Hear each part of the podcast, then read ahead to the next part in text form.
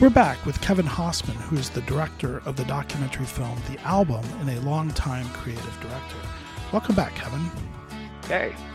So, give us a couple of the favorite album covers. Give me two that you designed and why they're your favorites. I'm going to have to stop you right there because this is a sad thing. In the interview, I spoke of having six kids. Sophie's choice. Which one can you say? if you were to take one and it was to be put in your coffin, which one would it be? I have 25 gold or platinum records that I had done. I wouldn't choose one of those at all. I would actually choose the one that I felt, wow, now I hit it out of the park with that. And that is an emotional connection with how the story on the cover came together, the design of all the packaging Right. and all of that that type of thing. And sometimes it's not a thing that you have any control over. Right. It's really kind of luck.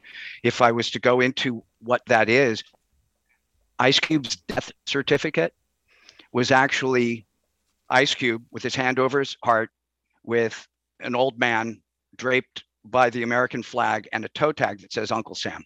When I was building that out, my dad was out from Texas and he was helping me paint my house.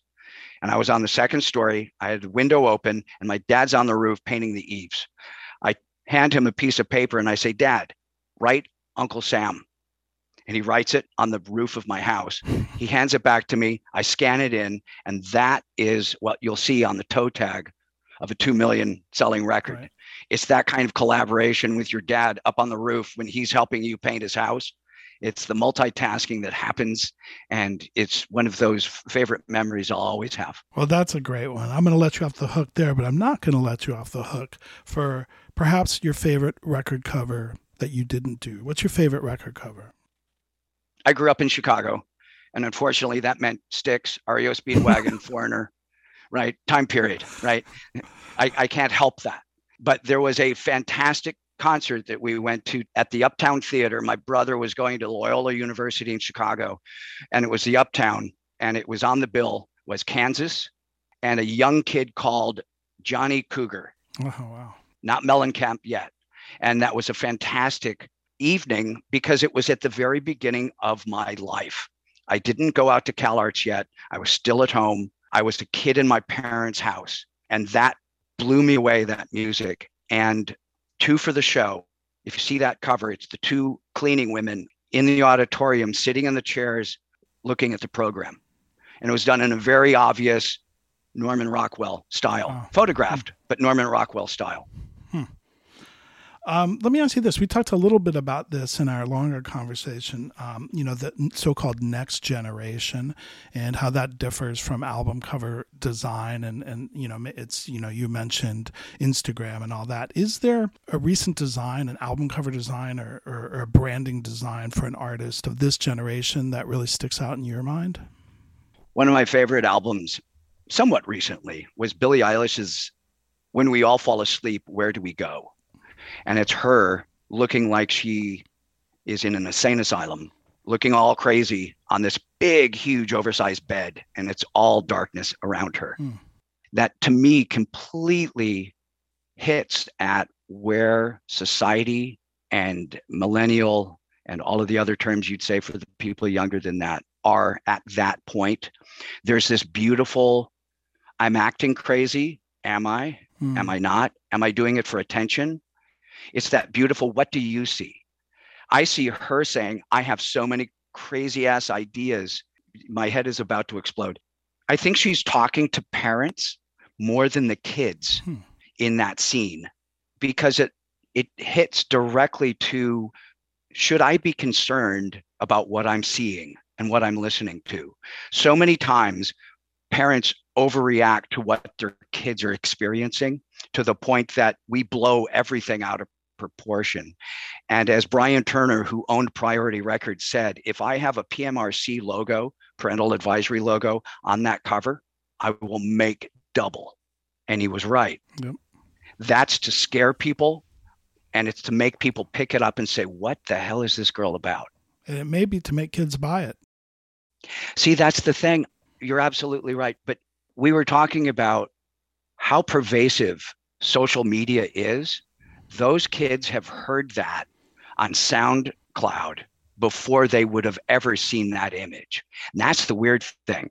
It used to be an image that influenced your purchase, a cover. Now, these are simply a stamp. You hear the music before you see the image now. That's through SoundCloud and everything else. Well, this totally uh, leads into my last question. And quickly, uh, has merch design become the new album cover design? I read that a few times. I think that's one of the most brilliant questions that is so layered. My movie was all about there used to be this record industry and now it's gone.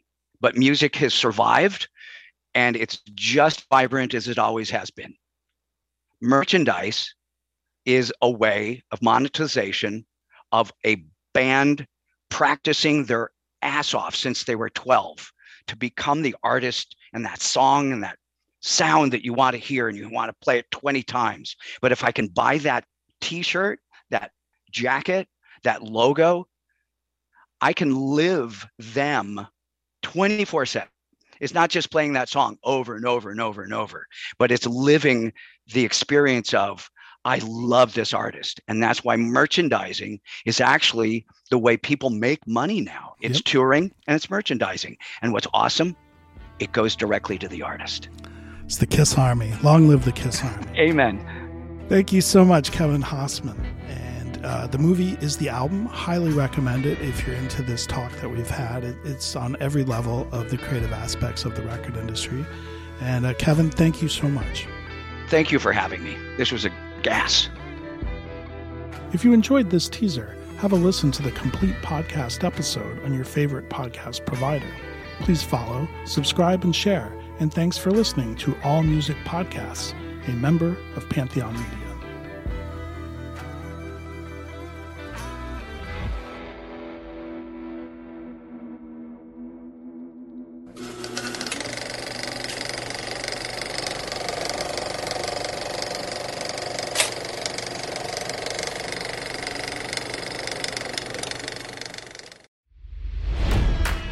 It's NFL draft season, and that means it's time to start thinking about fantasy football.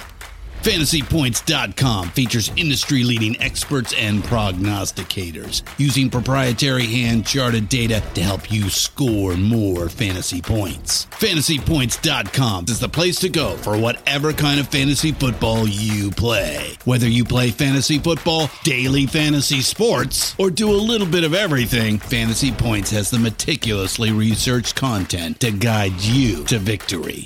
And why wait for the fall? Fantasy Points also covers the new spring football league, the UFL. Join the guru, John Hansen, Scott Barrett, Joe Dolan, and other massive names in the fantasy football universe with an exclusive offer. Use code Pantheon for 15% off any fantasy points package, including the all in package, with access to every article, tool, and data nugget that Fantasy Points has to offer. That's fantasypoints.com and code Pantheon for 15% off at Fantasy Points. Fantasypoints.com. Code Pantheon. Score more fantasy points.